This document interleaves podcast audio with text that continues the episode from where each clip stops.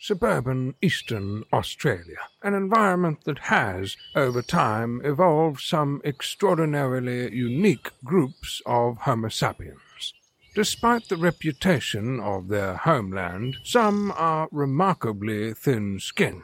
Some seem to have multiple lifespans. A few were once thought to be extinct in the region. Others have been observed being sacrificed by their own.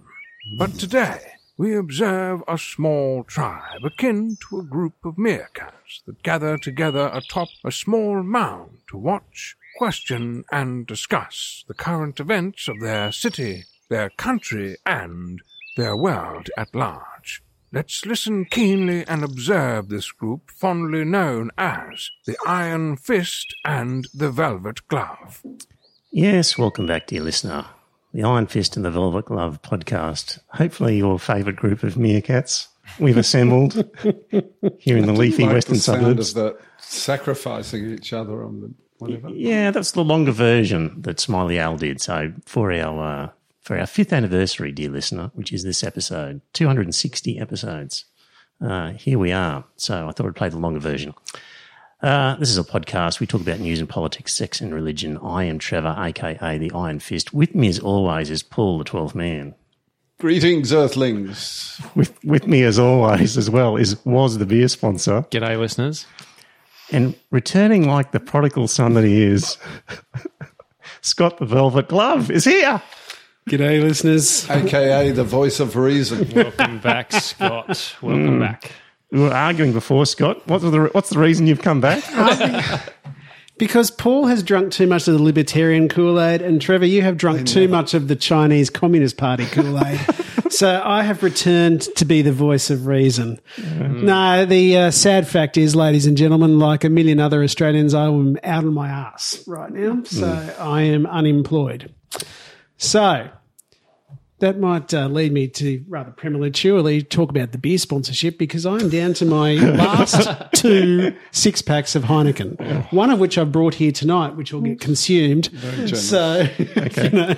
We got some beer from uh, from listener John who visited last week. So Oh, did we? Yeah, Oh, yeah. thanks, John. So, now Thanks, that John. now that you're Cheers, back in John. town, you can enjoy that. So, right. Well, he's come back for the beer. So Oh, there we go. Come back for the beer. Yeah. So, dear listener, we're going to uh, normally we are pretty good, I reckon, at not fluffing around. We just get straight into the topics, but we might be a little bit more self indulgent in this episode. I mean, five years—that's a significant achievement. We can pat ourselves on the back a little bit. there. Congratulations, Yeah. Trevor and Scott, to everybody. Thank you. To Yeah. everybody the founders of the podcast.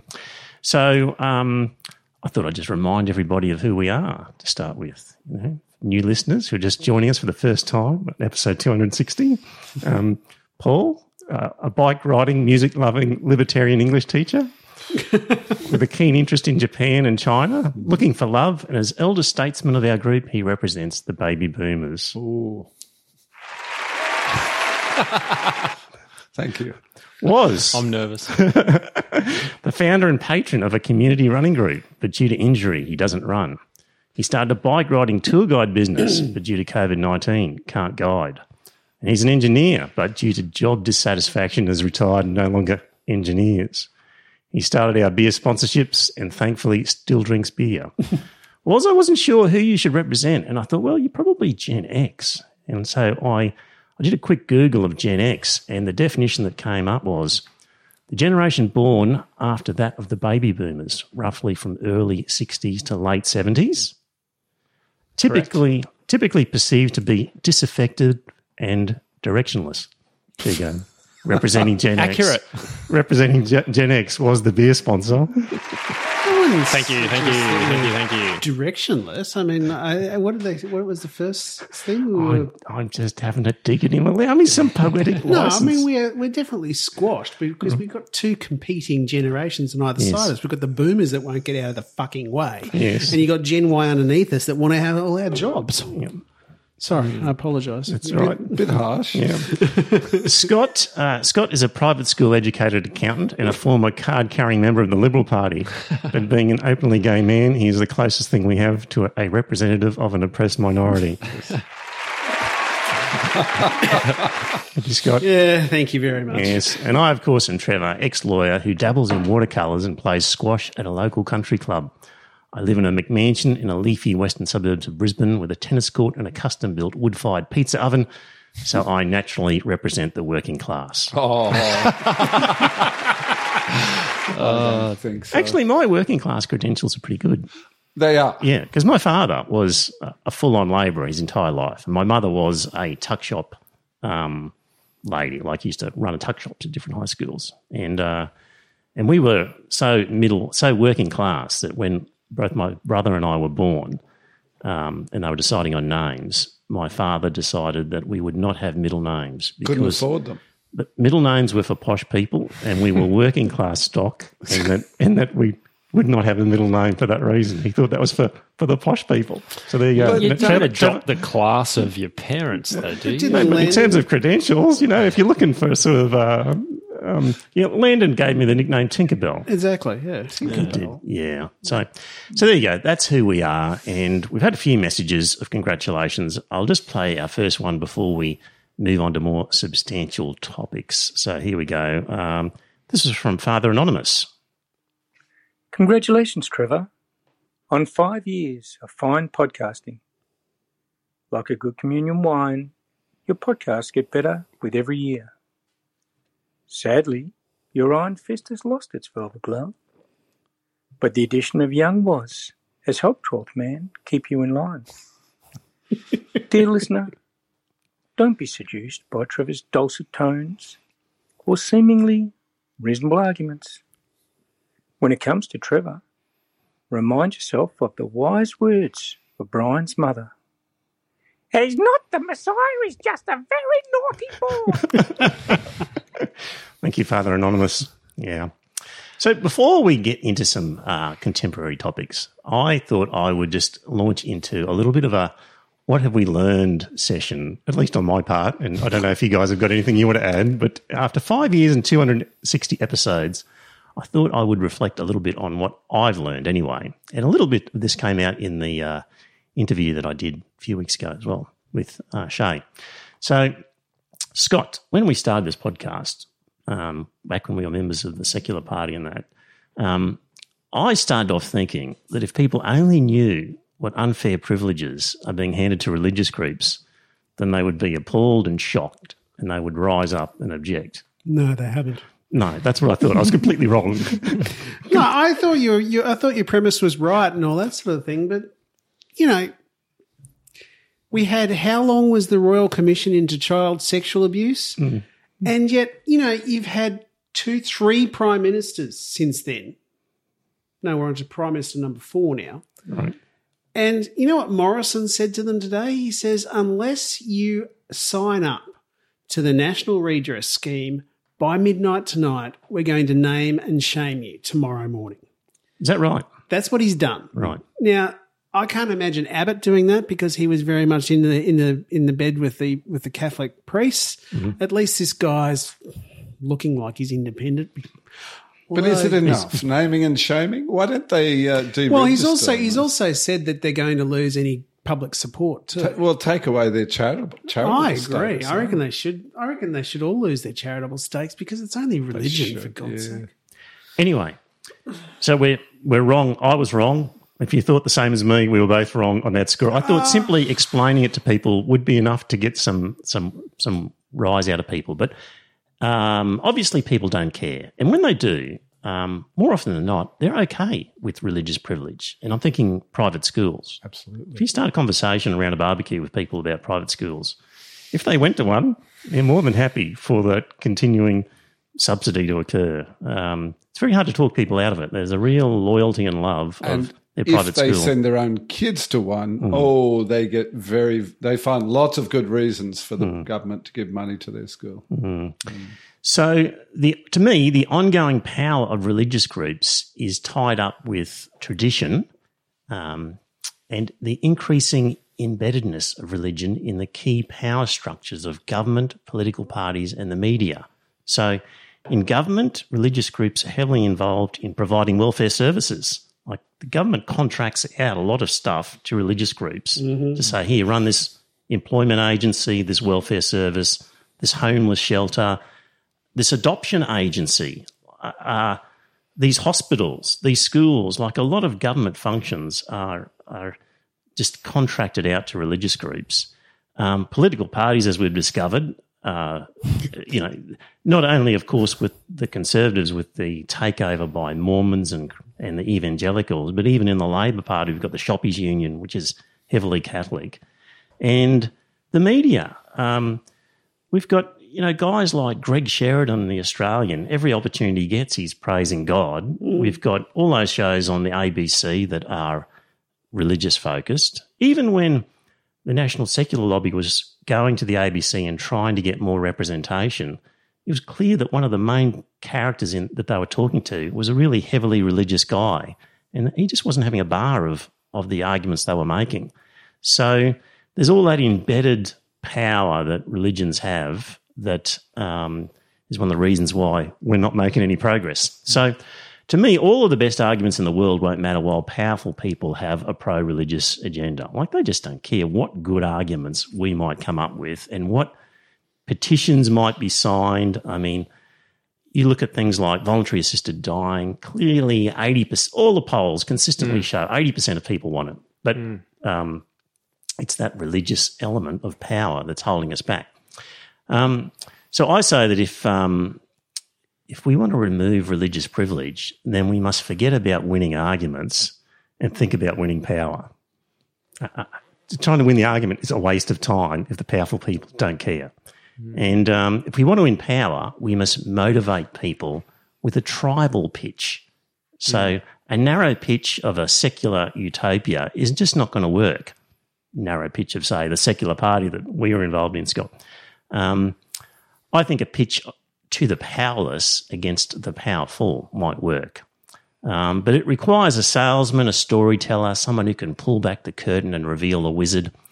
And it will take tough times for people to be hurting to be amenable to change. Because while things are okay, people aren't prepared to make a major change. They'll say, oh, okay. It's only when people are hurting that they'll actually consider more revolutionary concepts.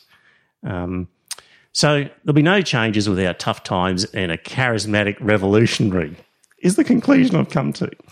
Well, who do you want to cast as the charismatic revolutionary? That person hasn't. uh, That, that, It's you, it's, Trevor. it's It's, not you. It's not me, and the time hasn't come yet. But it might be around the corner. I don't know. But there's no. There's, the charismatic revolutionary is wasted until times are tough anyway.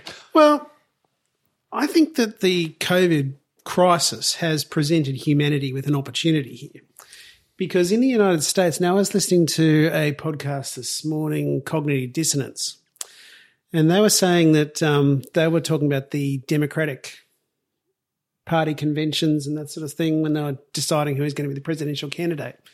And they said at the time, when UBI, Universal Basic Income, first was floated, they thought that'll never happen. There's actually now conversations about universal basic income among mainstream Democrats, not just the lunatic left Democrats, but among mainstream Democrats.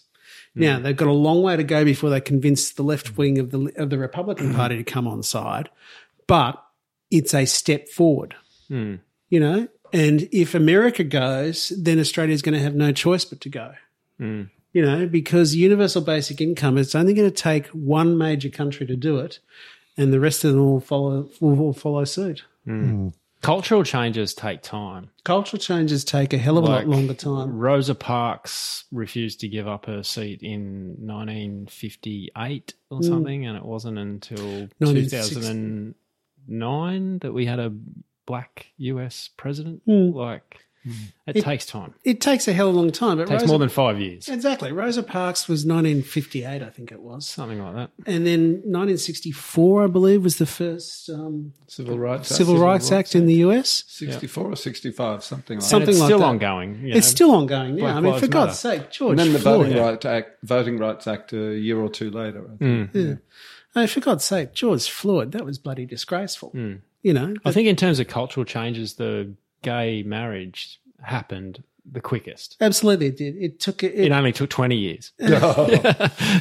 oh, it, it took longer than that because if you, well, I don't know, if you speak to the really old queens and all that sort of stuff, they wanted it right from mm. word go. Yeah. But you know, most of us didn't. I didn't expect to see it in my lifetime. But anyway, we've got it. So. Yeah, one of the reasons that got through was it was of of limited cost to the powerful. Mm. Like billionaires don't care if gay people are getting married, Yeah. so that didn't hurt them in the hip pocket. So Unless they are But gay even like um, issues like abortion um, in Queensland, the law just got changed last year. Mm-hmm. You know, there were people that had been working on that since the early seventies. Mm. Um, Probably hats off longer. to them. You know, tip of the hat to them. But you know, it, these things take time. So Mm. don't give up, Trevor. I'm not giving up, but I'm I'm um, you know when it comes to gay marriage, one of the things about that was people needed a personal experience of a niece or a nephew who was gay or a relative, and enough people had enough gay friends that they. I think that's what swung people around at the end of the day was was that uh, rusted on sort of conservative people ended up having younger gay relatives and friends who they felt But lots needed- of people lose uh, loved ones to, um, you know, painful illnesses in old age too.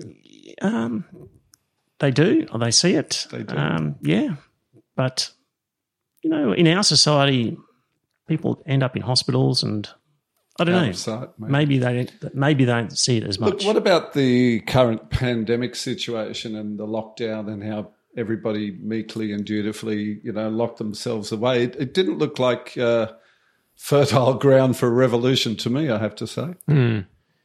because people are so meek about accepting it. Yeah, everyone was like, Respect "Oh, for authority. What else do I have to do? Yes, sir. Okay.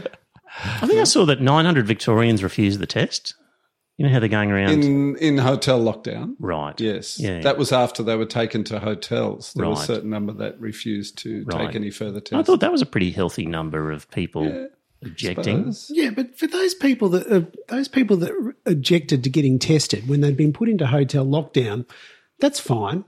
You then present them with a bill for the first 14 days that they're in lockdown, and then you present them with another bill for the final 10 days that they've got to be in lockdown again. Your authoritarian tendencies. I are know coming my again, authoritarian Scott. tendencies are coming out again because it's fucking ridiculous. These people have come in from abroad and yet they're refusing to be they're refusing to be tested. Well, they went into a compulsory 14 day lockdown. So, Yeah, I I, mean, know, if they'd exhibited any symptoms during those 14 days, of course they would have been tested. So, so Paul, from your point of view, a compulsory lockup for 14 days is is reasonable behaviour by the state, but not testing somebody. Is that what you're saying? I'm, I'm a little bit resistant to any sort of compulsory measures, but I mean, I understand it was it was a, a virus and everybody was scared and they wanted to control it. But It just seems if you can accept that people can lock you up in a room for 14 days, but not that they can actually swab, Swab you for a test. When when uh, if you're pulled up in your car and they're doing a random drug test, they swab you. So you don't get a chance there to say, "Oh, my. I, I want to protect my libertarian rights here." This is well, a, they have breach of my freedom." legislation to. Yeah, but we're talking about whether it's power. ethical or a reasonable use of state power. And you, would you agree that if you can do a random drug test of a driver of a vehicle, hmm. you should be able to do a a a swab test of a person for COVID in situation where there's a strong reason to do so? I personally don't think I would have even been bothered if I was locked in a hotel for 14 days and they said, "Can we just swab your mouth?" I probably would have said, "Yeah, why not?" They Yes. don't. They don't. They don't swab your mouth. They stick it right up your nose, and I think Oh, that's no. part of the reason why these people were complaining about it. Is because they stick this thing. They tickle your brain with it, essentially. it's supposedly quite uncomfortable. Hmm. So they are they have produced a saliva test, which is Yes, less and I think that's invasive, but not as accurate. potentially they were accurate. saying, um, "I don't want the stick up my nose. If you've got a saliva test, I'd rather have that. Thank you." So, Paul, I still don't know where you stand. Are you saying that, that the state shouldn't be testing these people? No, shouldn't I'm be, not saying yeah, the state shouldn't be testing. shouldn't be able to force a test on somebody? Is No, I don't mind testing. Personally, I don't mind testing. All right. It- It's the lockdown that I objected to because it damaged so many people?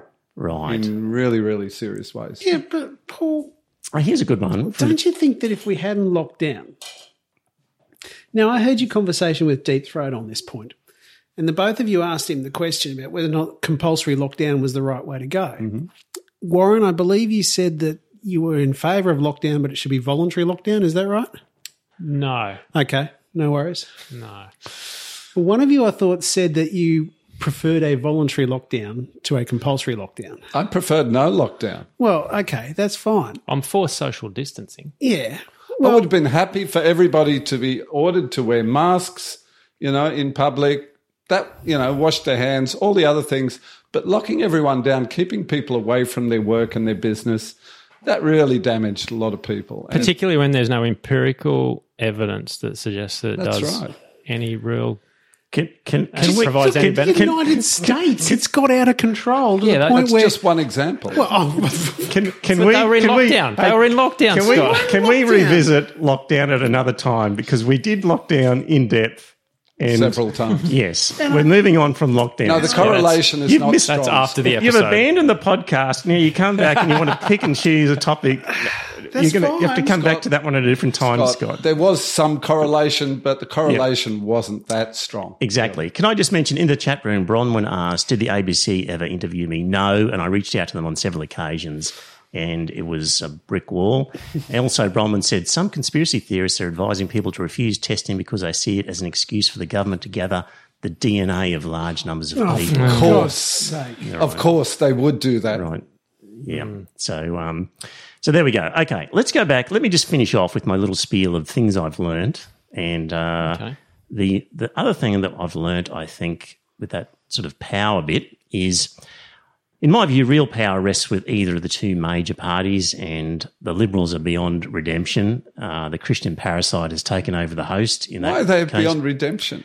They're, they're so riddled with Christian nutters. They will die someday. No, their sons and daughters will take over. Yeah, but they could be a, a different kettle of fish completely. Young people are less religious than their parents. We all know that's true. the, the whole population is less religious, but Yes. our politicians are more religious than ever. It's because they're interested in gaining this power. Well, we need to do something about it. well, you see, Well, that's you asked why are they beyond redemption? Well, they're and, not. And on. I'm saying that they are beyond redemption because the tentacles of the religious groups are way too strong in the in the Liberal Party now. I could you have said no the same chance. thing about the Labor Party, and you two guys seem to think it can be reformed from inside. Why not the Liberal Party being reformed from It's a inside? question of degree. I think there's too many have got control of too much of the Liberal Party. So that's where they've concentrated their efforts. So, in my humble opinion, I'm saying the Liberal Party is beyond redemption. Um, Okay. see, if I was still living in Rockhampton, I probably would have joined the LNP to try and reform it from the inside rather than the Labor Party. Haven't you already joined the Labor Party? No, I haven't joined either party. Oh, I thought you'd no, joined. I haven't joined either party. so, anyway, if You secularism, can't be, can't be member of both. You know that. No, I don't know you? that.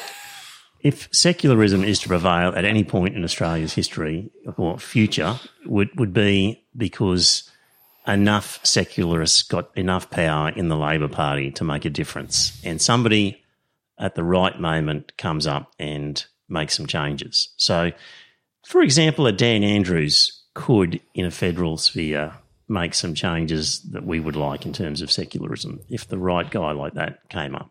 What But I don't- him the right guy? I think Chairman Andrews. I think in terms of um, voluntary assisted dying, abortion laws, he's the sort of guy who's pushed a lot of that stuff. Mm-hmm. So I think he's been quite progressive on a lot of those things. So On some I think, issues. Despite his religiosity, too. Yeah, exactly. and his courting of the Chinese Communist Party. so I think in terms of secularism, which is where I'm at at the moment, mm. I think a guy like that is how things would change. You just need the right guy at the right time. Like I was reading about the history of communism mm-hmm. and why did communism fail in the Soviet Union? What why did it eventually go the way it did? It fails everywhere because people, when you concentrate power in too few hands, Hmm. that power corrupts them. Yeah, but nobody uh, looked at the Soviet Union and predicted its demise in the way that it happened so quickly. Like, No, really, but- people.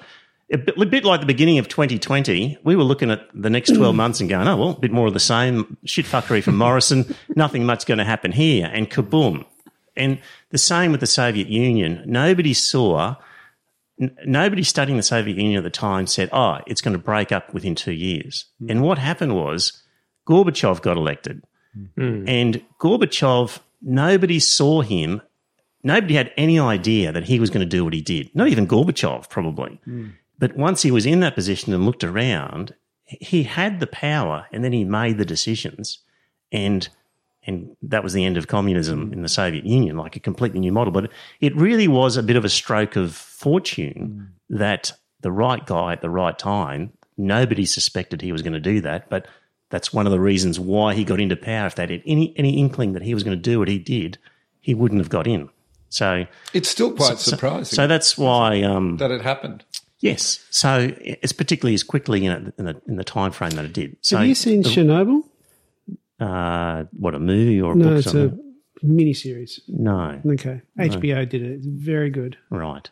So, um, so there. Um, meanwhile, as we speak, just in wrapping up things I've learned over five years and theories I've developed. You can disagree, as you clearly do. Glad to have Scott here to back me up a little bit. Um, so the left uh, is strangling itself with identity politics. Indeed. And along the way, it's abandoned the working class and the importance of free speech. And it's totally given up on left wing economic policies. The right has maintained the popular acceptance of low taxes and small government. Um, it continues to fool Australians into thinking the coalition are the better economic managers. And it gets support from the Murdoch press and it gets religious support and enthusiastic conservative Protestant Christians willingly adopt prosperity gospel doctrine in return for conservative moral laws. And their end times theology helps them ignore the dangers of climate change. So, so the right has struck up alliances with with the Christian evangelicals, and uh, they've come to agreement, and that's why we're stuck in the mess we're in. And the only way out would be the way I've described. So, no short answers there, no happy stories. Um, it's grim in the near future, I would think, unless we get lucky with a Gorbachev type situation. There we go. What have you learnt, Scott? in this last five years. Well, depressingly, I think it's. Um, I think Trevor's synopsis is right. The religions have got control of us, and they've got definitely got control of the government right now. And the religions, to a lesser degree, do have control of the Labor Party too. You know, um, you only have to look at the the batshit craziness coming out of the right wing of the Liberal Party, where they, um, you know, you're watching Sky News the other night. God, Scott. No, I did. I watched it because I had to. You had to know your enemy, Yeah, okay. and Fair I was enough. watching it, and I thought to myself, "Jesus Christ, this is Fox News." It it was after dark. Yes, it What's is. that nutcase's name? Chris Kenny or something like that. No, Talking talking to the microphone when you are going to talk This- anyway. It was a nutcase. Please. There's lots of them, Scott. Anyway, he was an absolute names. nut, and I thought to myself, I was watching it. I thought to myself, God, this could be Tucker Carlson or any of them. Yeah, You it know. It's straight out of Fox News. It is. It was really very You frightening. don't like Tucker Carlson? No, I don't. You know, There was a wink there from 12th Man for those not watching, thankfully.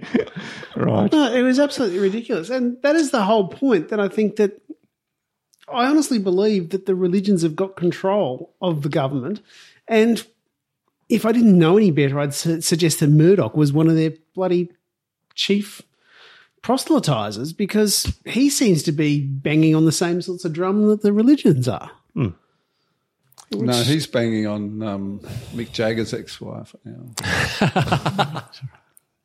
Is he? Yes. Hmm. What's her name? That, that blonde one from Texas.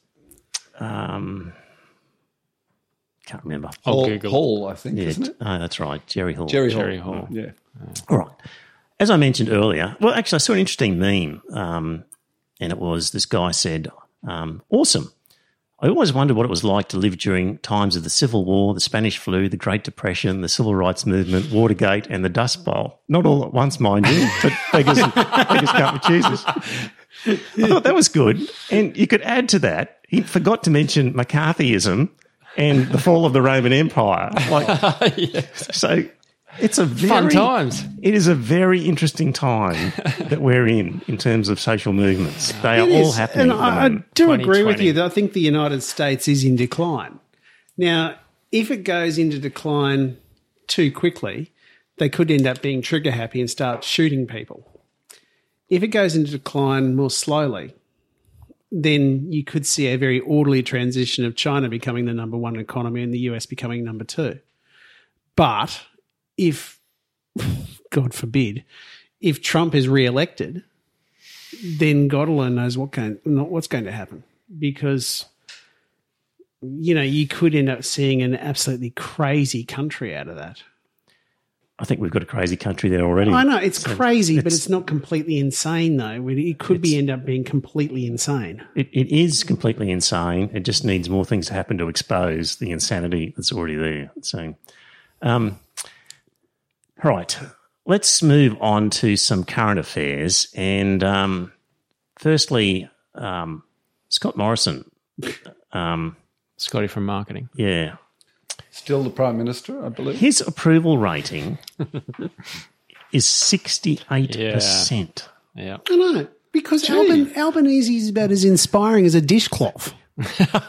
he is. He's incredibly boring. You know, I, He's, he's done nothing. But he has done nothing, and this is I hope Albo's not listening to the podcast. Well, I hope he is listening to it because Albo, if you're going to win the next election, you have got to get out of the starting blocks. You've got to start moving forward, and he hasn't. You know, uh, and I know that he's reluctant to take on the government because of the pandemic, but Jesus Christ. you got to You put up a think fight. that they've got to put up some sort of, sort of fight, don't Wouldn't you? you think? yeah. So, Sorry. Anyway. No, you're right. Uh, so Has yeah, been lock, la- very lackluster. He's he? incredibly lackluster, and you know I don't understand why the why they didn't choose what's his name, the Queensland bloke, the guy that's um, Oh, yeah, the shadow minister. is it Chisholm or something like that, or starts with CH? something like that? Yeah. anyway. He's the shadow Chalmers. Chalmers. Chalmers, yeah. Jim Chalmers. He would have been Coast. a hell of a lot better choice. But anyway, maybe they were all warned off Queenslanders because of the Rudd experiment. Who knows? I was looking up something that I'd said uh, in preparation for this, and I stumbled across a bit from episode 220 where I wrote. Um, so this must have been shortly after Morrison was elected, I think. So 40 weeks ago. Um, here's what you need to know Scott Morrison is an asshole. Just remember that. he will spend the next three years smirking. With the help of Murdoch, he will throw shit at Labor and none of it will stick to him. He will appear on 7:30 report and smirk his way through the timid questioning of Leigh Sales, knowing he can bullshit at will because no one cares. Let's just pause there. Let's talk about ABC funding cuts and whatever. And I was watching 7:30 report with Leigh Sales, and she had Christopher Pyne on hmm. because he's produced a book. So she had a bit of a the friendliest chat with Christopher Pyne about, oh, you know, what a what a marvelous book you've written and what fun it'll be to read and what a what a good guy you were when you were in politics and oh the Christopher Pyne has gone out and finished his ministerial duties and almost the next day gone and worked hmm. for contractors who deal with the department that he was in charge hmm. of like and it seems that what he's done is technically within the rules but ethically it's monstrous like Shameless, isn't it? shameless. And Leigh Sales just gave him a free plug on the ABC for his book and just the barest mention of that conflict without sticking it to him and saying, What the fuck? How dare you go and work for these organizations mm. after you're in that position? You're clearly sending a signal to these groups that do the right thing by me and you'll be offered a job afterwards. Mm. And and she just gave him the just the softest interview. And it, it it just sort of was one of the things I thought, God, they don't deserve funding if they're going to do stuff hmm. like that. Oh, I, mean, well- I don't want them to lose their funding, but it just reduced my level of sympathy a smidgen with such a And- soft Well, interview. I honestly miss Kerry O'Brien. Yes. He was a bloody good journalist. He was a good interviewer. Hmm. Yeah, he was. He wouldn't have let Pyne. No, Kerry O'Brien wouldn't have. no, he, was wouldn't. good. He would have had him on the ropes. yep. And he was not. He was not biased either because I saw him. He had Paul Keating on the ropes one time, and I thought to myself, Jesus Christ, I must have misjudged him because that was back in my anti-Keating days. He was good, but He we've also good. now got on this Sunday show. You know, all the Fox, all the um, Yeah, the Sky News, Sky News because, guys and um, Greg Sheridan are trotted out on an ABC program. What's wrong with that?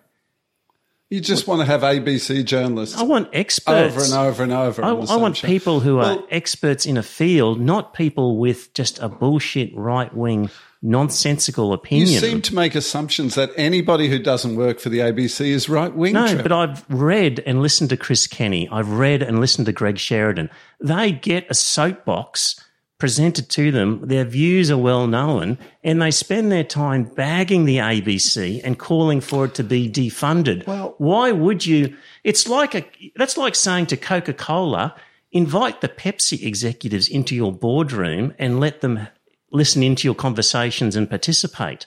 Like you don't have to. You do your own thing, and you don't need to be promoting not only the opposition, but a shitty opposition in the terms of Chris Kenny and It's Greg Sheridan. journalism, Trevor. It's not selling They're not soft journalists. drink. They're just they're oh, just giving opinion that is agenda driven.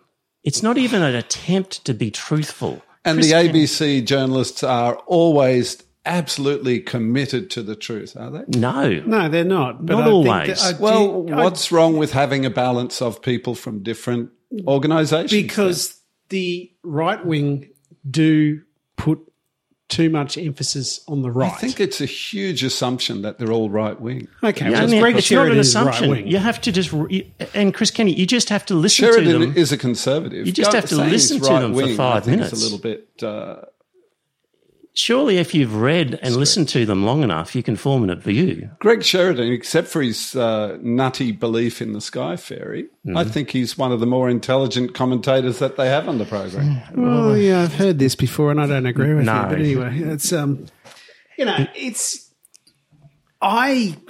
What's the guy's name that's running the Sunday program now? Speers? Yes. Speers, yeah. Spearsy Speers. to his mates. Now he was. I thought he was quite good when he was on Sky News mm-hmm. because he was a See, sensible. he said it again. He watches Sky News. No, he Got to know the enemy. he was a sensible, moderate person. There you go. but he's taken over. But he seems to have just kept his old Rolodex. Who will I get this week? And he rings them up. See, You know, w- one of the reasons. One Next of the re- thing you're going to see is Alan Jones trotted out there on Sunday morning. I don't think so. well, one would hope not. But hang on, are we saying? Are you, are you guys saying that the ABC is um, leaning right now? no, it's not leaning right, but, the guests are. Why are you allowing The guests these? are. Why are you allowing these right wing guests to have a platform to spruik an agenda that isn't? It's not an honestly held factual belief. It is agenda driven, where they hate government, they hate the ABC, and they come on there and just bag because that's their agenda. Hmm. They they don't actually come out with useful arguments. Like if they trotted out an economist who said, "Well, for these reasons, I think this is a better policy," which happens to be a ah. right wing policy, well and good, I could accept it. But one of the problems we've talked about the fall of the Roman Empire, the American Empire, is Fox News has driven just a huge um, a divide between the, in that American community. They're, they're responsible for a lot of damage to the culture of America. And Sky News will do exactly the same here. They're a dangerous group. But I think it's both sides of media. To be fair, it's not just Fox. It's CNN is terrible as well. Oh, but Fox is off the off ABC is but- terrible. but- it's there's But the ABC is there's nowhere no balanced near. media. A- ABC is far closer to the centre than? Fox or Sky News. Do you think not? I think they're going further and further left all the time. They're drifting into identity politics madness. I see it more and more on their on their hmm. website. I, I can agree with you on identity politics that they're way left. But when it comes to other issues, they're much more centrist. And I think you can actually get value from the ABC that you can't get from Fox. That you can't compare them. You they can't say pander to every bloody left wing fan. yeah. On on that issue of identity politics, I agree with you. Oh, and you know all the respect bullshit, and every time they mention death or suicide, if any of this is The drum. caused hmm. you any concern, please phone. You know, I mean, it's like nanny state bullshit all the time, the drum's horrible. Isn't it? It It's is atrocious. I it's used, to unwatchable. It is unwatchable. I used to watch it every single day for the first year or two, and Yes. now I just can't bear to even Yeah. look at it. But at least they won't doctor a photo. Like that, so, Yeah, Fox is News doctored is photos. doctoring photos. Like Yeah, that's they terrible. are mashing up pictures of of armed protesters and and putting them through Photoshop into mm. scenarios where they were not and they standing should be challenged. and you that. cannot even trust them on something like that. So, mm. Yeah. you know, if they, a Fox News presenter will come out and say, oh, X percentage of people did X percent of this, and you go, I don't trust that figure. But I would trust that figure more from, say, the ABC than I would from, I I trust them on facts. I can't even trust the, the Fox News on facts. That's the problem. They're, they're mm. purported facts. So, so, um, Well, the other thing you can always do, you can always go onto the fact checked website and you can see what is fact and what is fiction. if you trust the But the fact check damage is already website. done. By the time they parrot whatever message they wanted to parrot, Yeah, because most people are not going to fact check anything. So it is important. they I agree need they need consequences for their immoral behaviours. Which is why then Yeah. I think Fox News should have been turned off for 48 hours. Bronwyn, yeah, exactly. That's that's the type of you well, know I they, think that they ought to have their they ought to have their license pulled for two days. the the worst punishment they get is to issue an apology. Exactly. You know, Which means and the apology is just nothing. It's it's a slap on the wrist. So no, I just don't buy this argument that the ABC is is so far an equivalent level left that Fox and Sky News are to the right. I just don't buy that at all. I, I see them as far more centrist and uh, and believable um, on issues. But I agree with you when it comes to identity politics. Uh, they've they're off the scale on the left, but every other issue I'm okay with them on. So there we go. Um, speaking of um, these issues. I gave you guys one at the last minute, which I came across from the UK. So we've talked a bit about Australia and the US in recent times, and there's an interesting one came from the UK, which people may not be aware of. But the opposition over there is Labor, and the leader is Keir Starmer. Sir Keir Sir you. Keir Starmer, yes. And he sacked Rebecca Long Bailey because she shared an article from The Independent which contained, in his view, an anti Semitic conspiracy theory. Did you think that was a bit harsh? Well, let me give a few more details and then people can determine what they think. So, Ms. Long Bailey retweeted an interview that the um, Independent did with a actor and Labor supporter called Maxine Peake. And um, Bailey was the shadow education secretary. Um, so, what did the article actually say? So, um, do you guys get a chance to read the article? I did. Yeah. I did, yeah. Okay, so I'll just got excerpts of it here from the article. Um, after about 10 minutes into our conversation, Maxine Peake first calls for the destruction of capitalism. We've got to save humanity, says the venerated actor and activist who in her youth was a card carrying communist. We're being ruled by capitalist, fascist dictators. It's entrenched, isn't it? We've got to the point where protecting capital is much more important than anybody's life. How do we dig out of that? How do we change? A bit further on, I don't know how we escape that cycle that's indoctrinated into us all, continues the 45 year old. Well, we get rid of it when we get rid of capitalism, as far as I'm concerned. That's what it's all about. The establishment has got to go. We've got to change it. Born in Bolton to a lorry driver father and care worker mother, Peake is strident and expressive. If religion wasn't anathema to her, she'd be perfect in the pulpit. Here's the important bit, she says. Systemic racism is a global issue, she adds. The tactics used by the police in America, kneeling on George, George Floyd's neck, that was learnt from seminars with Ira- Israeli secret services. And then the article goes on. So, the tactics used by police in America, kneeling on George Floyd's neck, that was learnt from seminars with Israeli secret services. Now, apparently, that's not correct factually. No, but is But it anti-Semitic? taken to be a, that one line in a in a quite lengthy article where she's railing about Mm. capitalism and communism and all and goes on to all sorts of stuff. And talking about her role in a recent that's that's the main crux of the article is she's talking about the her latest role in a movie or something. In, indeed, and it was such a small part where she was just basically saying that racism is a global issue. These guys are using tactics that they've got from this other side of the world.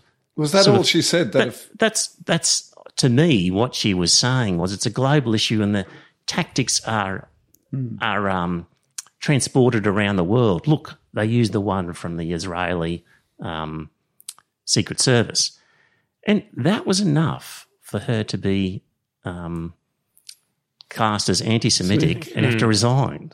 And That's a bit harsh, isn't it? I thought it was incredibly harsh Hmm. for for an article that had a lot of really really good stuff in Anything it. anti-Semitic. No, She just bleated on like a typical old, you know, Lefty. British lefty. yeah, want to be But communist go. lefty. Here's here's the line that's that stood out to me. The shadow education secretary, mm. who was beaten to the party leadership by Sir Keir, later said she had not meant to endorse all aspects of the article. Mm.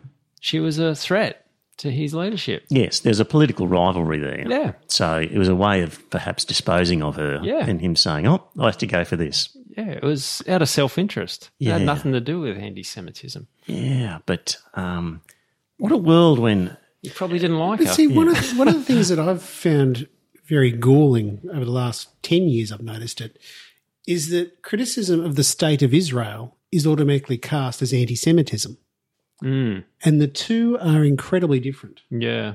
Anti-Semitism is hatred of Jewish people. Hmm. Criticism of the Jewish state is an entirely separate. Yeah. thing. Yeah.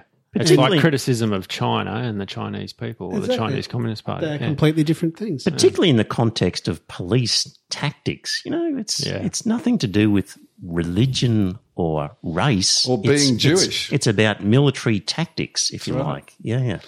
So, um, ironically, in that same article, she said further down in it, this is um, the actor Peake believes we should be able to learn from our smaller slip ups too, particularly when it comes to terminology. The thing with language is, I think, some people get frightened, she says.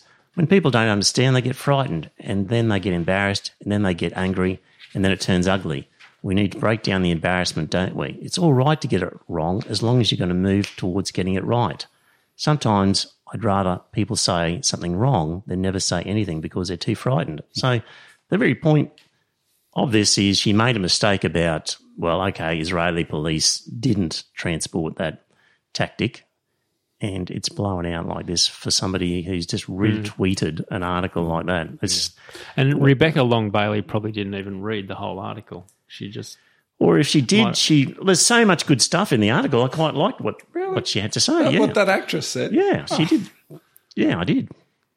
So you know, hmm. I thought she had some It was stuff to just the same old dogma about we've got to overturn capitalism, you know? That- uh, No, she was saying other things like she was doing a show which include was it, which was about um, jokes, and she was looking historically at hmm.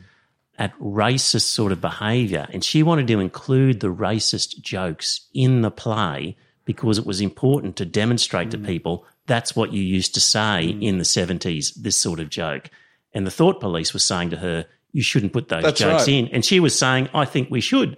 So Oh, really? Yes. Oh, I so didn't read she had some good stuff like that in there. yeah. So, um, so yeah, I thought uh, just uh, so the UK, Australia, US, we're all in trouble, right? Hmm. Um, uh, let me see what else. Oh, there was also there was a sort of a reality TV star who had tweeted. Um, I don't know why some of you think I'm anti Black Lives Matter. I've been saying that since the day I lost my virginity. Did you hear about that one? The uh, young Australian woman. No, I think she's um, British or something like that. So, Dee Newen, She's Australian. is she? I think so, yeah. Uh, anyway, so that was seen as anti Black Lives Matter. And what they did was she they'd already recorded a whole reality TV show, kind of like a Survivor type show, sort of a spin off of Survivor type thing. And what they did was they completely edited the show to get rid of her whenever they could. So you only see her in the background, or you never see any of her actual close ups or anything like that. Really? It was It's Orwellian horrific, in the way it was an Orwellian rewriting I mean, of that is history. absolutely disgraceful. that it's she the was thought written- police in action. It, it definitely was a sort of a um, an That's Orwellian problem. rewriting of what had happened. reality Um, TV, it's not real anymore. yeah. So Totally fabricated. right, we were we're going to talk about shutdowns, we're not going to talk about shutdowns and pros and cons, but um, does look like a second wave in the US, or you disagree? Was Um, depends on what your definition of a second wave is. right a second wave of infections. Yeah, yeah, definitely. If you if you're saying that the confirmed cases, if the confirmed cases is to rise up above the daily number that happened in the first wave, yeah, definitely, it's a sec- it's a second wave. yeah. Scott, any thoughts on COVID nineteen in America? Well, It's the deaths at what counts. well, the Yanks have lost control of the situation. Mm-hmm. You know, it's what is it, hundred and something thousand dead, isn't it? It's over 100,000, Yes. I think. Yeah, are dead from it. Hmm. Hmm. And how many people died in the Vietnam War? 50 odd thousand. Exactly. So they've already got to twice that number. Yeah, but they hmm. took longer. I know. They were in Vietnam for about a decade. They weren't in for Vietnam for 15 or 20 years or something like that. And, you know, I think that um, the proof is in that the two standout states that were rushing to reopen, Texas and Florida, have actually put the brakes back on and they've thrown themselves into reverse. they've, they've started to lock down again, which, and, you know, you can go on it for days and days at a time, but the Yanks are well the the Trump presidency is a disgrace, but he's actually openly telling his supporters not to bother wearing masks, which makes no sense whatsoever. Because you know, and this is one good thing that I will say about the Black Lives Matter protests is that every single protester was wearing a mask. Are you you know- sure? Well, okay, most of them were wearing masks. I didn't notice that. No, most of them hmm. were wearing masks out on the street. Hmm. Not here in Australia, but over in America they were. Hmm. And you know that is something that I think that they should pat themselves on the back for is getting masks out in the public. But Donald Trump has said you don't need to wear a mask anyway. So did Deep Throat. Well, deep throat, I think he said that if you don't wear it, if you don't use it properly, and you end up touching your face and all that sort of hmm. thing, then a mask is useless. So if you're not And, trained, and, and it could even be worse potentially. Potentially. if hmm. you are then contaminating the mask so and you're holding Deep the Throat mask near Donald near- Trump have something in common. Well, no, no, don't. You can't say Oh, oh, provocative. he didn't say that. Hello, Deep Throat. Yeah, no, you've He didn't mean it. He really didn't mean it. you've. I'm not- brave enough to say that when you're not sitting here beside me. Yeah, well, you know, we can't have five of us here. Four, four, four of us is plenty.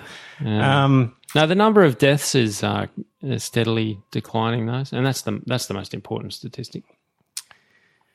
well, why is that? Is it just because in the first case the hospitals in New York were completely overrun? Um, And they've had a well, the number of of, Mm. confirmed cases is going up because they're testing a lot more. Mm-hmm. Um, but also with the confirmed cases, um, the the results that are coming through are showing that the um, the the people that are uh, testing positive this time around are much younger right. and healthier, and they're spending if they do spend any time in hospital, it's, it's significantly less periods of time, and a lot of them are asymptomatic. So, um, and a lot of them are being tested positive and not, you know, not even feeling any ill effects and hmm. just getting back on with it. So, Right. I, I I wouldn't put too much emphasis on confirmed cases because there's a lot more cases out there than have been confirmed. Mm-hmm. You know, the the the work that they've done um, shows that there's probably about 50 people for every one person that's been confirmed mm-hmm. that has had COVID 19 at some point in time. So, mm-hmm. yeah, which is kind of a good thing because that means that it's less deadly than what we even um, uh, consider now, and definitely less deadly than what we thought it was going to be in the beginning. Um, let me move on to seeing you're here, Scott. Uh, let's talk a little bit about China. Do you know? It's taken me a long time to get to get to sleep at night. I have to spend so much time looking for reds under the bed these days. Yeah, be careful. Be careful. you know, I spoke. I did my thing last week about um, the Jakarta method. And that was a very good podcast. Thank you. And in it, um, it sort of looked at McCarthyism Hmm. as part of it. And I feel like we are living through a bit of a McCarthyist era. Yes, in Well- the in the look, we've just had uh, Gladys Liu not so long ago. Uh, what twelve months ago? Yeah. Uh, accused of being a CCP communist sleeper. sympathiser. Yeah. We've just had an opposition Labor guy in the New South Wales uh, upper house accused of being a Chinese sympathiser. Well, he is not Yep. just accused. Well- he's made public statements. Did he say I'm a Chinese sympathiser? No, he told everybody how wonderful the, Chinese government was and how wonder, wonderfully they'd handled the pandemic. Yeah. So he's clearly a, an admirer of the Chinese system. Okay, but my point is, this is entering McCarthyist type um, uh, hunt for communists in government. Like that's what it was about, and we are more so than we have in the previous ten years started entering a, a period like that. I disagree, but you know what is reminiscent of McCarthyism? Is this witch hunt over uh, people who don't support Black Lives Matter? That's more like McCarthyism. I don't think so. But we've got ASIO, a government body, hunting for communist sympathisers. But hang on, Trevor. In gov- in, No, they're China's not real- communist, remember? well, they're calling. I'm using their terminology. Oh, right, okay. Yeah. ASIO has has a role that doesn't sound- to, to protect our national security. So, they're doing their job. The, Hopefully, the, the other part of the McCarthyism was was the was the in order to get uh, acceptance by the American community of of of interference in other countries, they had to scare the bejesus out of them and say, "Look out! Those communists are up to no good. We need to be over there in those countries doing our stuff to stop them." And hmm. and I get the same sense to a lesser degree, but a same sense of of look out, everybody, be scared. The communists hmm. are coming. Uh, hmm. Let's beef up our. Let's. You should be worried about this. Let's beef up our tyrannical security laws that allow us to lock people up hmm. for questioning without a lawyer, without telling anybody, no matter how young they are. Let's have secret trials where the public cannot watch what's going on. You know these sorts of things. Are I'm with you on that, Trevor. When you scare people enough, mm-hmm. you justify these sorts of tyrannical, totalitarian. so you don't style. think the Chi- Chinese are anything for us to worry about? nowhere near like the beat up that is being said. Uh, nowhere near like the beat up. So, look, I've got a bit of a clip to play from somebody on this one. So let me just uh, let me just find out. Gladys Liu, I hope. Well, we'll, we'll we'll just see who it is. Hang on a second. fist, glove, twelfth man, hard bottom here. Glove, welcome back. I understand that you have become a burden to the taxpayer. But today, my comments are for Fist. I've been very pleased with the length of your episodes of late, and particularly your pro China stance. I have a surprise for you, Mr. Fist.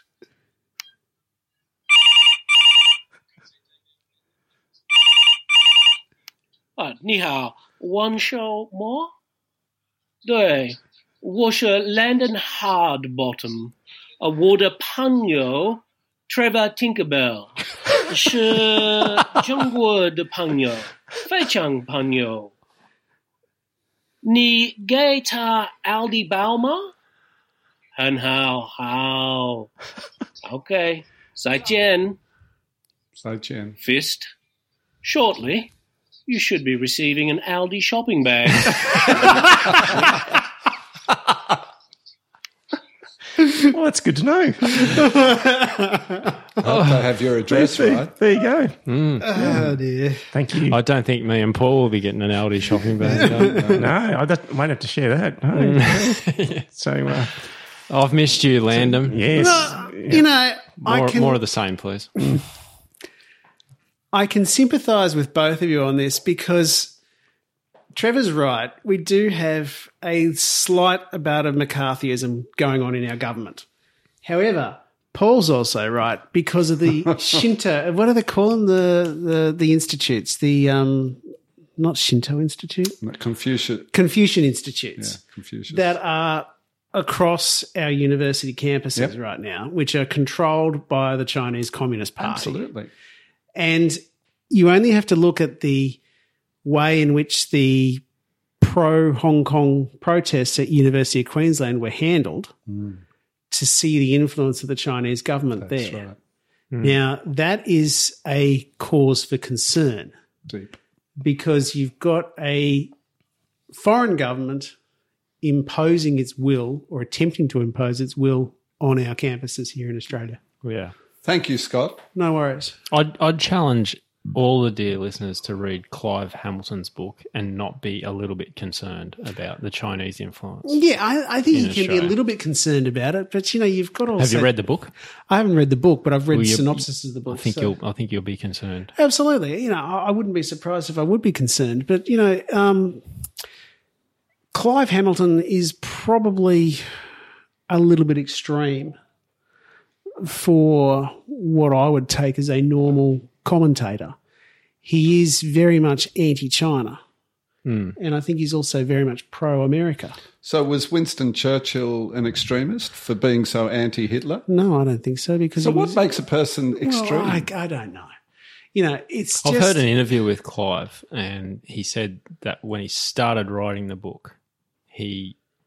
Uh, his, his attitude changed as the information come in, Hmm. and he was putting it down into the book. Um, he didn't realize the extent of the um, influence that China had, and yeah, it was through researching the book and writing the book that he become the way he did. He, he's from the Australia Institute. So he actually started the Australia Institute. And there was an article in the John Menadue blog from the Australia Institute, which basically said our foreign policy towards China has been nuts. That we, um, uh, the whole thing with the investigation, let's send in weapons inspector like people into China and find out what happened, whether they like it or not. This is from the Australia Institute, the very institute that he started, basically said that was nuts. You don't conduct foreign policy like that. And you pick and choose your fights and your battles where you can do what you can. And he uh, gives examples of Japan and Singapore and and South Korea and other countries who have to have close relationships with China, who wouldn't make the faux pas that this government did in dealing with them. You've got to pick your battles, and um, basically said the uh, that there's very few people in the Australian government who would actually have enough knowledge about Chinese cultural issues um, and history and that's what they to, need. to make um, the correct decisions. So they think they can treat them like another Western country. Um, so yeah, so the Australian Institute, which Clive Hamilton started, was actually quite critical of the Morrison government's approach to it. So See, I don't think that um, it was wrong for the government to say to China, "Don't you think you should open yourselves up for an international investigation?" But they didn't say it But like they that. no, didn't. I know they didn't say it like that. They, They basically didn't say it to China; they said it to the WHO. Yeah, exactly. So if Which was they- if wrong. they'd said it if they'd said it like They that, didn't it would've say been China either. So They said countries. Yeah, what they should have done was they should have very quietly said to the Chinese government, "This is what we're about to do. We're just giving." Well, I don't think they should have said anything to the Chinese company, the co- Why? government, that, because it was an issue that they had to take up with the World Health Organization. Well, okay. And it extended beyond the current pandemic with China. And it was saying we need to be able to, for all future pandemics, be able to go into the country where we assume that it yeah, but with- originated with, from. weapons inspector powers. I, I They didn't was- say that. Well, Yes, he did. say They did not say that. No, He I- did say Trevor, it. I've provided you with the information. No, I- I there was gave- no quote from the government that said weapons of mass destruction. I- I- that was put in air quotes to emphasize the word. I, I gave you a list nev- of eight. I, I They Googled never used gave you weapons of mass destruction in No, any of their weapons correspondence. Inspector type. They Yeah, never weapons inspector. weapons inspector, weapons of mass destruction. They didn't use that. They didn't use those words. No, I disagree. I can't accept that. I've, I've, I've provided. I- I- I've provided No, you, you with didn't. it. Yeah, I did. Send it to me again. We need a fact check. I've got. Here's an idea. Have a listen to this one. Have a listen to this. we have an adversary, and that adversary is China. And that adversary, uh, unless there is dramatic reform inside China, will be our enemy someday. One myth um, I think really that needs to be dispelled was that somehow China's aiming to replace America and, and, and going to run the world. it's not. Well, first of all, the Chinese are not that stupid. The, the West, with its Christian uh, roots, are about converting other people into their beliefs. The Chinese are not about that. It's it's just the I'm I again I'm not degrading the Western culture. I'm just pointing out the inherent nature, the DNAs of two different cultures. The Chinese two thousand years ago built the Great Wall to keep the barbarians out, not to invade them. Is there a cultural difference? That guy sounds like he has a Chinese accent, but he reel he reels out this old cliche about the Great Wall. That is really a tired one. Well, he talks about a different culture. Is there a different culture? Is it possible? There's a um, very different culture in China. an to what extremely it is here. different culture, but I mean, they their history was, you know, invasion, invasion, invading tribes. You know, And they certainly weren't peaceful to the, towards their neighbours. Invading Tibet. Well, not only Tibet, uh, Xinjiang was not always a, a, traditional part of the Chinese uh, empire, but they made it one. Uh, they, from time to time, invaded uh, Korea, uh, the northern part of Vietnam, and all those little uh, the, the areas of southwest China, which are basically full of ethnic minorities. They weren't always part of China either back in the old days, you know. Mm. So there was a story about a, uh, a cyber attack on Australia oh, about a week ago, I think it mm. was. Happens all the time, apparently. Well, this is the thing, isn't it? Mm. Like journalists were saying, is this something new or irregular? and and oh, next question, like it seemed to be that this was just an everyday event, Wouldn't you which think? which well, this is the point. Like front page of the Courier Mail, the new Cold War, computers bugged in sophisticated attack, government agencies. You know, to me that was just commonplace goes every on all the day, goes on all the time, and and Leahy's cartoon in the paper was cyber attacks year of the rat that's obviously attacking China and and um I don't know whether this one was bigger or more widespread. I, I'm, I'm I'm not familiar with the details. but Yeah. I, my sources tell me that these things happen all the time. yeah They're well so commonplace. The irony of it to me was at exactly that moment in Canberra, we had the secret trial of Witness K and his lawyer. yeah, And that was was, a distraction. you think? well, it's a trial based on Australia's spying of East Timorese. Yeah. So one part of the paper has got this thing saying, goddamn dirty Chinese are spying on us. Meanwhile, in a courtroom in Canberra, we were doing atrocious spying on poor old East Timorese, and we've got a secret trial, um, Stasi like trial um, going on, and oh, that's okay. Just But the, I- the Chinese do it all the time. Australia, apart from East Timor, is there any other? Well, it's the only one we know, but It's the only one we know. what, what are we paying these spies for if not to spy? Like, uh, the, surely that's what they're doing. Look, they're always spies. That's what they're supposed to do. That's what spies do. yes. That was the thing that got me was, you know, how outrageous that the Chinese should be attempting to do a cyber spy on us. Well, what, what do you think they're going to do? Like, yeah, they that's that's a good point. Yeah. Our spy agencies are listening to everybody all the time, but particularly countries of significance and interest. Yeah. And I just don't, um, as Bronwyn says in the chat room, we only have Morrison's word for what happened with this cyber attack. How credible is that, do you think? We can't trust Not him on very. this. Yeah, Not very. exactly. So, uh, so that was that. Um, any thoughts on ABC funding? Yeah, I've got some. Oh, yeah. Um, their funding's remained about the same over the last five or six years, hasn't it? I mean, the the cuts have been reductions to planned increases, so they haven't actually had funding cuts. And have they lost 200, 250 jobs? And there's been a hell of a lot of period, media what period of time are you talking about? just recently. Yeah, but say when you say they've lost 250. They had to cut Right. like last week or something, was it? And there was a big song and dance about that. Meanwhile, Qantas had sacked 6,000. Mm-hmm.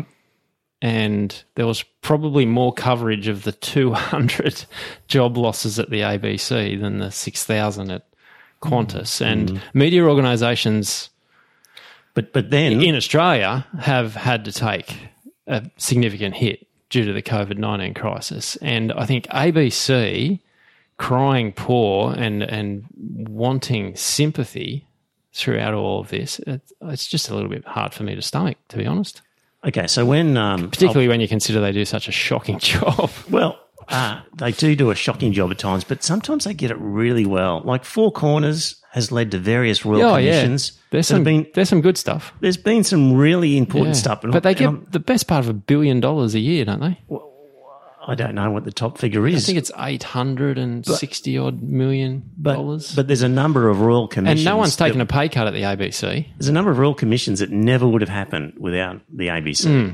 Four We'd- Corners is a very we, solid. we would I still be under Joh Bjelke hmm. Petersen if it wasn't for Four hmm. Corners uh, in the Midnight now. State. Well, that's they'd have kept him alive somehow. Yes, he would be like the the, the, the dear leader Weekend of at North Bernie's. Korea. He would be ruling from the grave. Oh, the, the, on the occasions that Four Corners um, gets it right, are Yeah. worth the full budget of the ABC in in my. But anyway, when you talked about um, well, Qantas sacked six thousand people, and we well, but then the government goes to those six thousand people and says, "Here's some money." At the same time, they're paying money to the ABC and they're hmm. going to sack them. And then when they're off the books, they're going to say, here's some money because now you're on the dole or whatever. Here's, here's a job seeker allowance. So, in a hmm. time when, when the economy is struggling, governments are supposed to be investing and stimulating the economy. Hmm.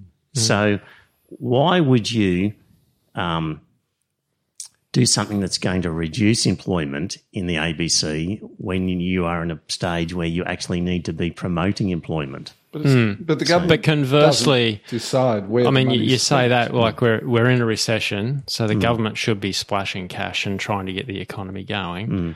W- So when conversely, when we're in surplus, we should be sacking people at the ABC. Uh, when when we're in surplus, So when we've got when, when the economy's going great, do we then is it then like are we then justified in saying, well, okay, then we supported you through the recession? Well, um, well, what you would say we then gave you all that is- extra is money. if we don't employ these ABC journalists, will the function that they're doing be done in the private sphere? And the answer is no, because the private sphere isn't going to do a four corners style investigation of the government. And the private media are, are shedding staff as well, so they're not going to absorb. Yeah. Like it's a What is vi- from the like ABC? honestly, the ABC and the BBC perform a vital function which the United States doesn't get. Like Hmm. it's its public radio is all it's got, which does some okay things, but they don't have the equivalent of ABC and BBC, and Hmm. they suffer as a result. Like I, I just uh, it, I would have just it liked a to lot have wrong. seen some people at the ABC take a pay cut. I, Hmm. I, I heard a figure the other day. If everyone at the ABC, employed by the ABC, took a three and a half percent pay cut, no one would have had to have been sacked. Right. But I think the board took a pay cut, Right. but the board gets paid three fifths of fuck all anyway. So I mean, I think really, yeah, like In, in the overall I, budget. I was surprised. Ita Buttrose gets paid like fifty five thousand dollars per annum. Really? Yeah. Right. and she's been reduced to fifty thousand dollars per annum. You know, so if you take all of the pass the board, you know, it's they've they've saved about you know eighty thousand dollars on their budget. It's like I agree with him there because, and I had heard those exact same numbers that if everyone had taken a three and a half percent Mm. pay cut, no one would need to be snap, sacked. I agreed wholeheartedly. and there's that. some very overpaid journalists. Oh god, yeah. I mean, Leigh Sales, God knows what she draws, but she Yeah. draws way too much money for what she's worth. yeah, But you know, you've also Em- Emma Alger- Alberici. yeah, Like, she gets paid too much too. But you know, um, She did a good point. She did a good article once. I forget what it was. She I got into trouble it, over Emma it. Alberici. I got thought- Yeah, I know, trouble over it. no, but she's okay, she- terrible. she No, did she- some she- good stuff. She's always just- doing stories from Italy. Right. Well, it's Surprisingly, she's going back Alberici. Right. roots, you know. She was in Italy during the um, pandemic. No. She was doing a story on Italy, the Italian mafia during the pandemic. She was doing enough She's that the, the- government was telling the ABC, we want her silenced. So to me, she must have been doing something. good. yeah, Seriously. No, that's how you dead know she's set. doing a agree. good job. Yeah. So Yeah. no, I, I won't accept that she wasn't doing something worthwhile. And she interviewed that uh, Islamist guy a few years ago, and she she was really, you know, But she's the Took up to economics editor or something, isn't she? Like, what's she doing? something like Getting that. involved in foreign affairs. Why But not? but it, It's interesting. it seems to me that you don't think that ABC performs a vital function really. It does perform a vital function, but Yeah. I think he's got a very good point. You know, three and a half percent across the board is not a hell of a lot of cash for them to be asked to give up, and none of them offered it. And yet there's a they, they, lot they were of- all out there crying tears about the ABC job cuts. I mean, you only have to open any of the newspapers across the country to see that there has been bloodlet across all of the newsrooms, both Mm. All in- private and a lot of industries, sectors. you know. You look at soccer players; they've taken an eighty percent pay cut. Well, they had have to. you know. Um, but you know, it is I thought that the reporting over the ABC budget woes was overdone.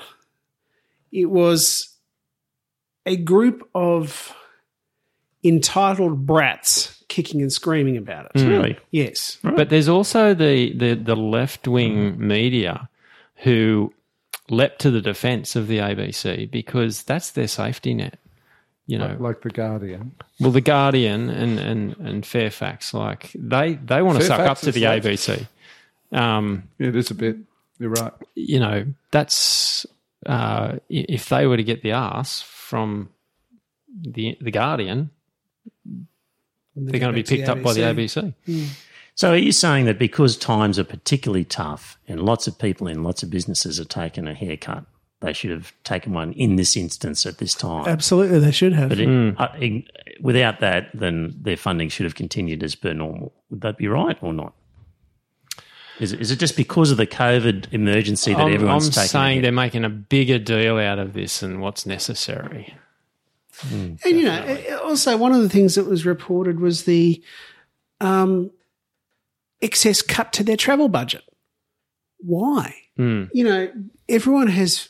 But they cut that news service as well. Um, Yeah, they they cut the quarter to eight news bulletin, which Yeah. I never understood anyway. You know, but they sort of, from what I can tell, they shifted it around. They shaved 10 minutes off the end of that and added 10 minutes to the end of another bulletin or something like that. And they tried to make out like they made this big change that was going to affect, you know, have massive consequences. But there are lots of little things that they do, less important things that they do, they could have just gotten rid of altogether hmm. and no one would have even noticed, you know, but they had to cut that to make a big song and dance out of the whole situation. absolutely, and that, that was that Draw- was Yeah. that was my major complaint about the whole coverage of it. I honestly thought it was a bunch of entitled brats kicking and screaming about it.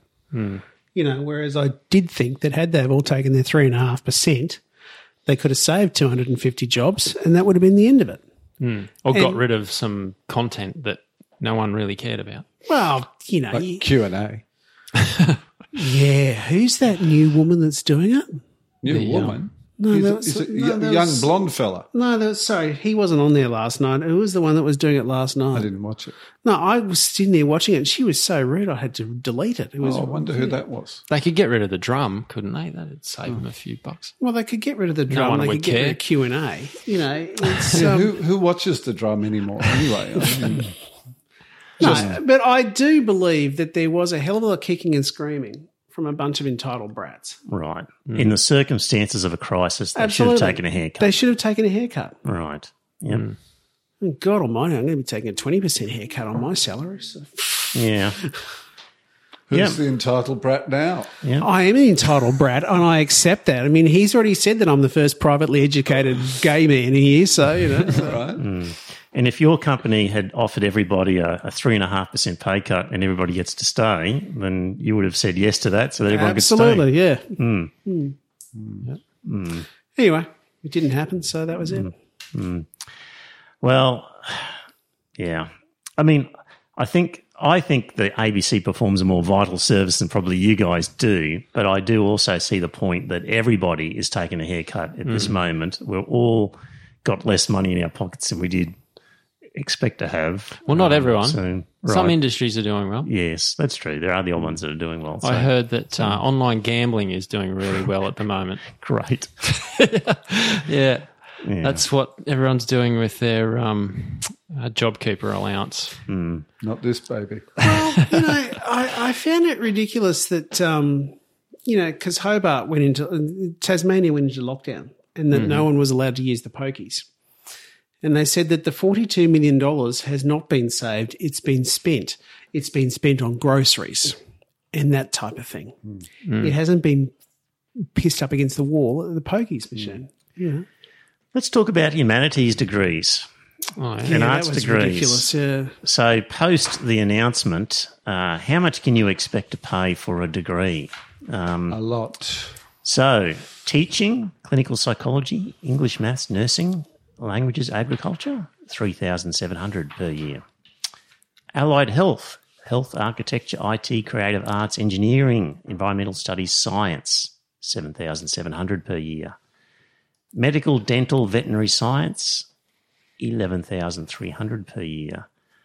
Law, economics, management and commerce, society and culture, humanities, communications, behavioral science, 14,500 per year will be the new figure.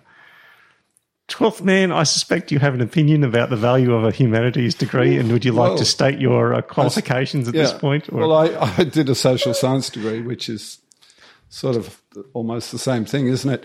And I really enjoyed my university studies, I have to say. And I often, when I'm talking to people about it, I say it opened windows, conceptual windows for me in terms of intellectual uh, possibilities and development. And I really, really value my degree because I learnt about the world and I learnt how to, you know, research and critically analyze material about the world. And I think that's extremely valuable. Not that I think I'm extremely valuable, but I think it's extremely valuable for any country to have people, um, you know, in its populace that do understand the world. How else does a a country get by in such an interconnected world? And so I think the government's extremely short sighted if they think we do not need humanities graduates and in sufficient numbers. For goodness sake, our Department of Foreign Affairs needs people with understanding of the world, you know? I value you, Mm. Thank you. Do you know, I- 12th man. even even Watley is agreeing with you. I don't think he can believe it in the chat room. Yeah, so there you go. Watley never agrees with me. What, what's wrong with you, Watley? I think that's on this rare occasion he has. Um, Thanks, Watley. Yeah, yeah. Um, this whole thing about this government is jobs, jobs, jobs. Everything is about jobs. Every second word they say is about Even jobs. Even during Turnbull, it was about jobs, wasn't it? Yeah. Jobs and growth. jobs, jobs, jobs, as if that's all the world revolves around. Indeed. Yeah. And university should be about more than just a job, shouldn't it? It And- should be about personal growth. And, And an arts degree does get you a job. Like the sort of employment statistics from, I think, were not too bad. But I know um, things like the police, like the police will take people with a degree. They don't care what degree you've got, if mm. you've got a degree, because it basically means that for three years you were organised enough to get out of bed, Yeah. attend a lecture, you do can, the you can assignments. read and write. do, well, and a level of discipline. self discipline. and enough motivation and Yeah. you just had your shit together well enough that you could independently get a degree like a, a degree at its basic level like i know even with a law degree okay you did learn certain technical things about the law but it was very broad brush you come out of a law degree pretty useless in terms green. of in terms of your ability think? yes you really Same with engineering. y- yeah, you, there's a lot of stuff you just have to learn on the job. Yep. And really, it's just a ticket that says this guy's smart enough and he's disciplined enough and he's um, drug dependency is at a reasonable level such that he's capable of being a, a reasonable member of a society. Like that, there is just that part of a degree is is the case, um, and I think, um, yeah, and its best, an arts degree teaches the sorts of things you Yeah. talk about. At its worst, it Do you See, sus- I, I think mm. all degrees should have a little bit of humanities I in agree. there. Yeah. Mm. So, and do you know, in, in some other countries, for example, Japan and I think the United States, don't yeah, the they? first year of college. they, they start with a general studies uh, Yeah. course, and I mm. know in you Japan, do philosophy and Yes. all of those. yeah. well, in Japan, a The, four the, year the subjects degree, that teach you how to think. yeah, the first two years are general studies. Yeah. So a lot of other technical degrees like engineering, it's it's just technical information. There's not much Absolutely. thinking and arguing about it. It's just what is the rules you need or to how know. to communicate yeah. um, your findings. Yes. Any of that. Yeah. Yeah. So that, that would be my solution is to go, you know, change the ed, the university education systems in line with what they have in the US. And the first year of any degree is exactly the same, and you you learn those topics like philosophy and history and. But um, I, I want to know why university degrees are getting more expensive. You know, with it, And also, Universities used to be these big buildings in a prominent position in the middle of a town where all the smart people were, where all the books were, and you had to go there to learn. That's not the case anymore. You know, with the internet, with YouTube lectures, Well, well, with online learning. To- today and, and I'm not saying go do everything online. There's still that value in face to face, but with the technological advancements that we've had since universities began, university degrees should be cheaper now. Hmm. You should be able to provide them at a much lower cost than what you could 20 years ago. and not 50 only that, ago. but the cost of delivering a, uh, say, a medical degree or a vet science degree or engineering, even the cost of delivering would be substantially higher than a, a humanities degree, I would think. So why is that in the most expensive category? It seems to me it's an ideological. it is. You've hit the nail on the head. It's, It the, is- ide- it's- it's, the ideology of the government. Because they think that they're full of uh, raving left wing nutters, and they are, as we know. Well, well And they want to shut them down. ironically, by an education minister who has an arts degree. yes. But who doesn't know where uh, that Africa is a, a continent, not a country or something? like Yes, but it's interesting that the education minister with an arts degree makes a decision to slot arts degrees. Like, That's Maybe It's he knows something about them that we don't. it's it's interesting. I'm that- almost thinking that like the value of a degree now, like the value of a degree used to be in its scarcity almost. It, it didn't. It didn't like Indeed. there, there used to be a time a generation ago, maybe a little bit more, hmm. a generation a half ago, generations ago. where if you finished high school, you went to university and you got a degree, you were set for life. That's not the case anymore. Even if you become a doctor now, it's a hard slog. Hmm.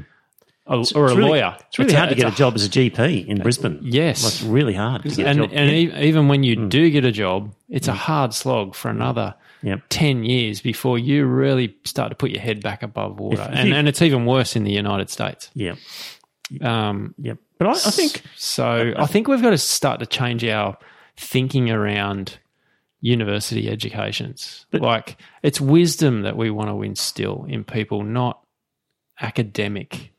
Or, or ability, credentialism. we don't want just this Yeah. empty credentialism where everybody has to go to university because Yeah. everyone does.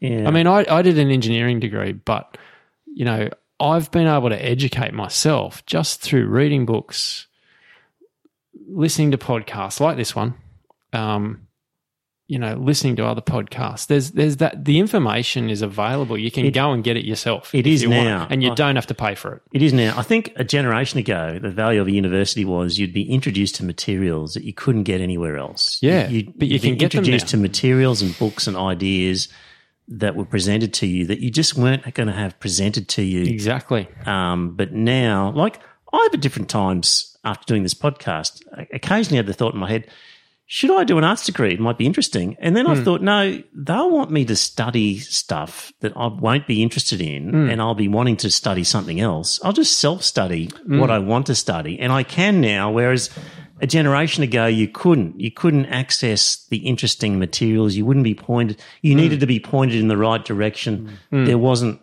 the Google search engine to take you down the rabbit holes Yeah. that you can go down now. So You're better off doing it yourself. yeah, and it's like Paul Keating never got a degree, Mm. and um, you know later in life contemplated it, and people said to him, "Paul, just find the areas you're interested in and study it yourself. You, you know, Mm. autodidactic or whatever, um, because you in doing a degree will have to undertake certain." Fill-in areas that you just won't be interested in. Just do Such the as statistics. yeah, or something. like, yeah, exactly. So, um, I mean, what use could it possibly be to have an understanding of statistics in this modern day? Indeed. yeah, I was just going to say statistics is probably one of the more valuable things that you learn. yeah. You know, you know what If people understood don't have an understanding and the of. standard deviation, you're fine. The rest of it's all a load of garbage. You know what people don't understand, and this has come, become apparent during pan, the pandemic, is um, risk. They've got no idea about risk. Right. Like, and and and reading graphs. Like you, you put a graph in front of people, and they just go blurry eyed. Right. They're just the simplest of graphs. Okay. know? Yeah. Graph reading and and assessment of risk. Okay. people got no idea. And yeah, I didn't realize because I, I do. I mean, engineering, it was all graphs. And, uh, you know, working in construction and engineering, you had to uh, be constantly assessing risk. And, um, yeah, that's, that's what I've learned over the last couple of months. I've got a book on risk that you might be interested in. yeah, so, um, yeah, I'll talk about that later. But um, um, all right. So, oh, well, we're all in agreement on that one. Uh, We're, How we're- We're boring. disappointed with the demise of the arts degree. Let's have a fight. That's right. well, I'm conscious that Scott gets up at the crack of dawn. Uh, He's Yeah, looking I'm on the bit dole. sleepy. all right. Woz gets up at the crack of dawn. oh, it's dark when I get up. yeah, let me tell you. Yeah, yeah. So, um, But I just wanted to send a message out to all the Victorian listeners that Oh, are in, in lockdown that it would, it's going to be 25 degrees here in Brisbane on Friday. you got that, Bronwyn? yeah. yeah. So, look, the chat room's been going uh, very well in there. Good on you guys. Sorry I couldn't get to all of them at uh, many of them at all, but good on you for participating in there. And um, Congratulations on five years, Trevor. yeah, and thank you. It's Yes. You were- you were- achievement, isn't it? You were um, talking Yes, earlier all of about us. the things that you've learned, and Mm. I've learned a hell of a lot. And I think I'd speak on behalf of all of the dear listeners when Mm. I when I say thank you for teaching us about a hell of a lot of stuff. well, it's been quite enjoyable. So, and uh, It has been. Yeah. yes. mm, it's been enjoyable participating. And one of the things I've picked up from participating is the amount of work that Trevor does Right. in this. Yeah, Right. from week to week, and uh, yeah, I just want to let everyone know that it's all Trevor who does the work. It's Yeah. not. It's not any of us. Like, The three of us just turn up here on the night. yeah, sometimes we've read the show notes, but well, sometimes More I give them to you late on a Sunday night if you're lucky. yeah, but good on you, Trevor, and um, I hope it goes for another five years at least. Well, we'll see. I, the fire's still burning at this stage. So, um, you know, if you're appreciating the podcast, dear listener, I actually, we better mention the patrons. Because, oh, let me just, uh, now I'm going to have to just- get up uh, my Excel spreadsheet here. So let me do that. Haven't thanked the patrons in a long time, and we've had some new ones. So, dear listener, let me, while I'm doing that, let me just, um, uh, there was a guy outside with grey hair before, and uh, I think he's still out there. Hang on. In I think we might be able to hear him. Scientists have recently discovered that expat tribe members, listening to their musings from both far and wide, have been contributing to the group's well-being and habitat infrastructure through something called Patreon. Some for as little as one dollar a podcast. It really is making a difference, and it's been observed to enrich the tribe as a whole, with contributing members experiencing measured dopamine spikes when new episodes are released, and even intermittent bouts of persistent smiling while listening. Ah, there seems to be movement again. If we listen carefully, we may be able to make out the discussion once more. One person I don't thank enough is Smiley Owl, who does the voice. He does a great job. Yeah, he It's, does a it's spot on. David Spot on. And Morgan Freeman. He is absolutely spot on. When Good I on you, first started Smiley looking at the, listening to the podcast, I thought, how have they done that? How have they got Morgan Freeman? they must do that. So Trevor, he's got some pull. clever. Yeah. Good on you, Smiley Owl. I don't thank Thanks, you Smiley enough. Um, you're a champion. Thank you for those. Right, patrons. Let's thank from the top. Look, back in 2016, there were three patrons: Sean, Janelle, and Craig. Oh. Then in 2017, we had uh, John Townsend, Landon Hardbottom, Wayno Ayame, and Alison Cortis. So thank you to the 2017 people.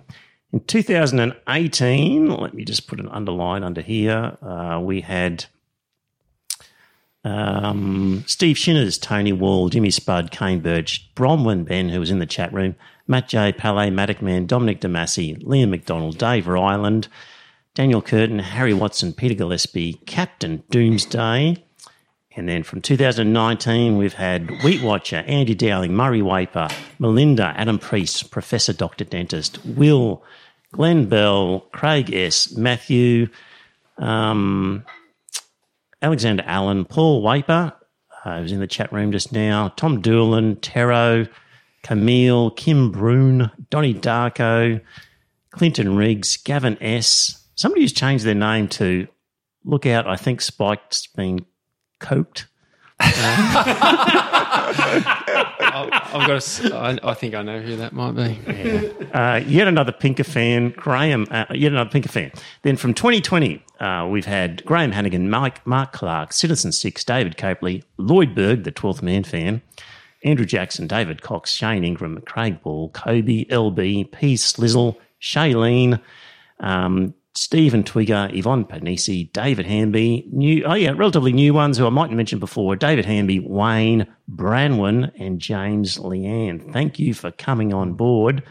Um, the non-patrons who would, uh, well, non-Patreon people who do it through PayPal would be uh, Dean Stretton, Ken, who looks like uh, Sammy J, was the beneficiary, Mr. Anderson, Corinne, Mattman Beverly, and Damien, Wayne, Jared, Obrad Puskarica, and Darren Giddens. And we've had various beer sponsors over the time. Was this is your great contribution to the uh, podcast? The Thanks to all the beer sponsors. creation of Keep beer sponsors was Wayno, Landon, Bronwyn, Dave, Adam, Landon again, Caitlin, Zach, Captain Doomsday, Glenn, Steve, um, homemade beer. Now that was from Matt Bell, I think, and Dire Straits, and also yes, so that's those. And look, there are a number of expenses, so that sounds like a lot of of um, people contributing. But let me tell you, there's not a lot left over at the end of the Sure. at the end of the week, end of the month, because the website uh, hums along at a fast speed because I pay extra money for a deluxe hosting. The media files are hosted on a different site, which costs twenty dollars US a month, and we have subscriptions to the New York Times and to the Guardian and Crikey and the Australian and the Sydney Morning Herald and um, other outlets as well. So they all add up, and so You've got that Aldi bag full I've got an of Aldi cash. bag full of. Uh, Cash coming. So Chinese. patrons just take a rest for a while. We're sweet for That's right. six months. But here's how it works, dear listener. If you've been listening for 20 to 25 episodes, you get those for free. Like Mm. just come in and check them out. And so if you've if you've been watching less than 20 episodes, relax. Um, but once you get above 20 to 25, if you're still listening, if you're hooked and you really like it, then I expect you to stump up and join and become a patron. Let's see So- some of that John Keeper allowance of yours. That's right. That's it. So, um, because honestly, um, there's not many good podcasts out there. I've I'm struggling to find good ones. And The Spiked podcast. yeah, there you go. The Spike podcast would be one. you can, um, Brendan O'Neill show. No podcasts have the, the arguments that we do, though. That's Yeah. that's our distinguishing feature. isn't it? and you know, The pushback. and when I look at the ABC with all the money they've got, and I just think. Man, Yep. we produce a better show here than 99% of the shows on the ABC. And with, Absolutely. if, if I had half the budget that they had to do stuff with, Uh, what what could we do? So, See, I'd even give up the F bombs if they put us on the ABC. right, So there's no way We could beat them out. There's no way we would survive on there. It's just would they'd get so many complaints about what we say. They'd be apologising left, right, and centre. We'd be off the air. Isn't that what the ABC should be about? It should be about challenging Australians to think a little bit more deeply. about Absolutely, it things. should be. That's Yeah. true. It's true. Yeah. So The ABC has become so wishy-washy. Yeah. So podcasts are good, but if you find one that you like and you're listening to it religiously, you should support it. And if this is one of those, then um, it'd be nice. So uh, there you We go. should There's organise plug. another get together for Yeah, all the Patreons. we'll do that as now well. That Scott's back. Well, Now we that we can't can because the start- lockdown's still. No, it's No, we it, fin- s- it's changed. It changed. It's changing on Friday. The This 3rd. isn't Victoria. This, this Friday. Right. Yeah. We, we can have uh, up to 20 or something. For uh, one person per every four square meters or something. Provided like you're that not now. Victorian, we can Yeah, associate with you you. stay down there, you Victorians. Yeah. Bronwyn said she's got uh, central heating, so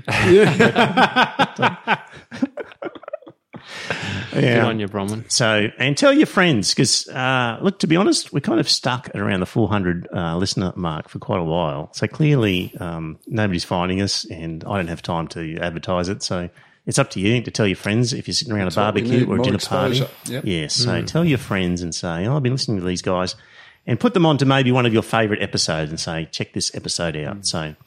Right. Well, there we go. Five years down. Uh, at least another five to go. 55. So thank I hope you. so. Yes. Thank you for any kind comments that you've put through um, in the past week. That's been appreciated. And uh, we'll be back next week. You're around. We're all around. next week, No excuses. Looking forward to it already. right. Can Okay. hardly wait. All right. Talk to you then. Bye. Thank you. Bye now. Bye. Bye, everyone. Well, dear listener, did you enjoy that episode of the podcast? If you did, I've got a favour to ask. Uh, first up, tell some friends. Let them know about the podcast. You'll be discussing something at some time, and you might be repeating something I've said. And when you're talking to your friends, say, hey, I heard this on this podcast, and it's worth listening to. And maybe pick an episode that you think's a good one and direct them to it. Like, grab their phone and go to their podcast app and search for Iron Fist Velvet Glove and subscribe on their behalf on their phone and uh, and just put the word out. The other thing is you could become a patron and support the show.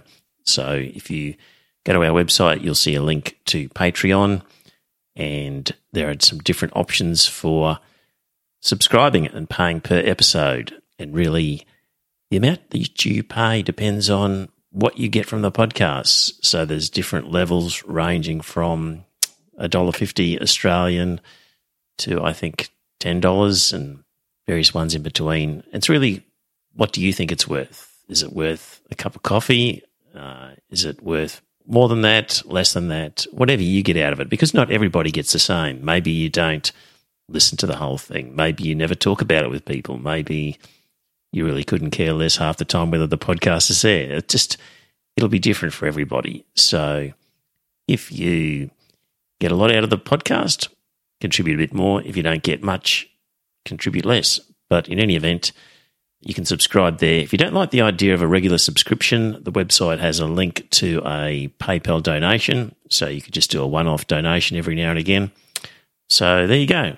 It'd be good to uh, spread the word, get a few more listeners, and that way, look, if we ended up getting more listeners and more money, we could do maybe a second episode or more special episodes, provide some more content. So it's up to you. If you think it's worthwhile, let people know. Thanks.